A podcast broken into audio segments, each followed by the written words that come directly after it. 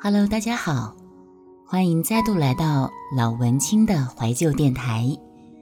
我们就继续来听听小薇的故事。你今天好吗？高中联考终于放榜了，小薇成绩比原先预料的好，考上了台北第二志愿女中。她第一个想要跟她分享的，当然不做二人想。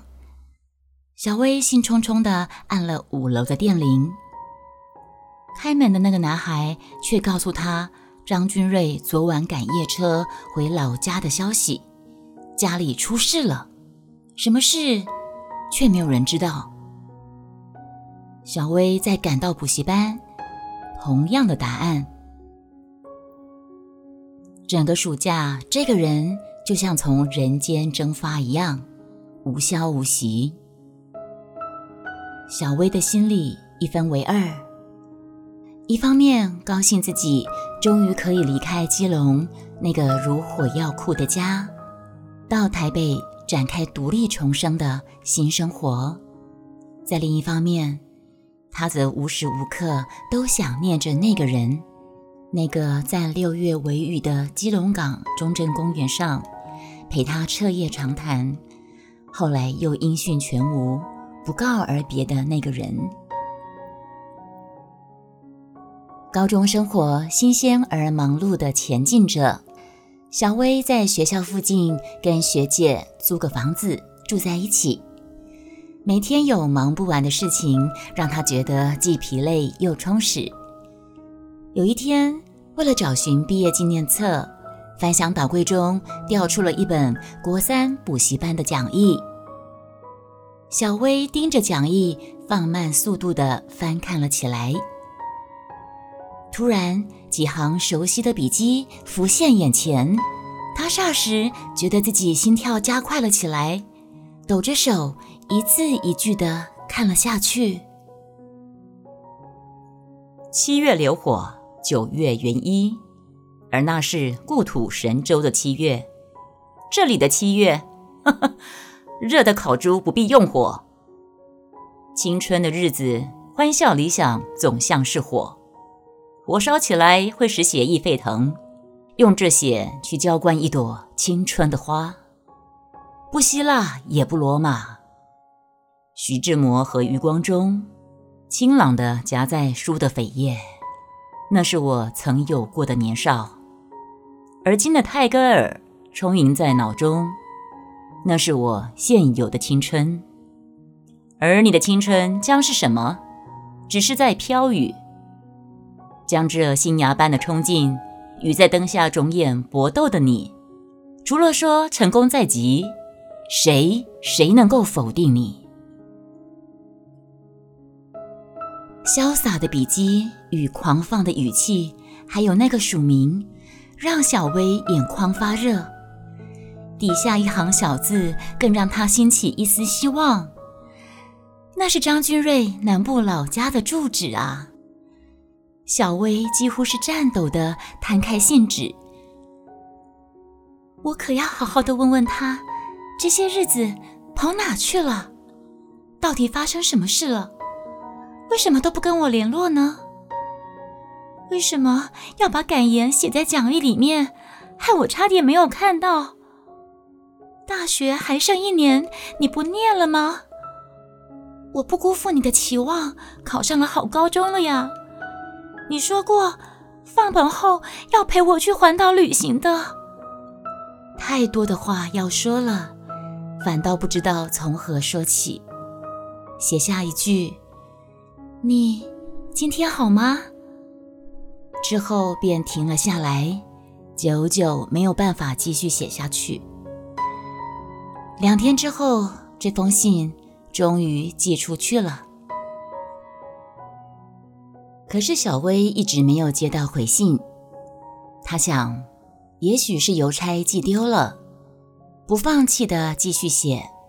第二封，第三封，第四封。他又想，也许刚好这阵子他不在家吧。就这样。小薇将写信当成另一种日记的形式，将生活的点滴跟喜怒哀乐记录下来，一段时间就寄出一封信。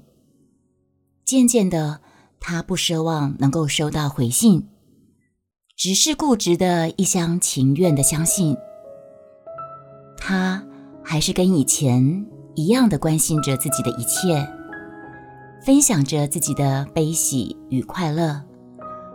只是因为某些原因，他不方便回信罢了。很快的时间来到了高三那年，在高三校庆，因为适逢建校八十周年，扩大举办。一向保守古板的校长大发慈悲，准许校外人士进场。许多同学喜滋滋的谈论着当天要找男校朋友过来同乐等等。小薇听他们谈论着，不由得想起一件事情来。嗨，你今天好吗？小薇摊开信纸，写下这几年来每封信的开头语，然后就邀请张君瑞来参加校庆园游会。我希望你能来，我非常非常的想念你。如果你还记得我。如果你也像我想念你一样的那样想念我，请你拨冗来参加好吗？十点，十点我会在大门钟楼那边等你。拜托，让我见见你。校庆当天举行完开场仪式，小薇就在校门口钟楼下等待。同学来来往往，嬉嬉闹闹的。他的心也随着时间流逝而起伏不定。同学淑芬挽着建中的男朋友经过他身边，问他：“你在等人吗？哎，是不是那个帅气的弹吉他男生啊？我也好想见他哦。”小薇尴尬的笑笑否认。淑芬用她一贯的大嗓门继续说着：“哎呀，我猜一定是他啦！同学都三年了。”就这么一个人让你朝思暮想的嘛？哎，你待会儿要记得找我哟，我倒要看看是什么三头六臂的人物把我们小薇迷的，对其他男生都不看一眼的。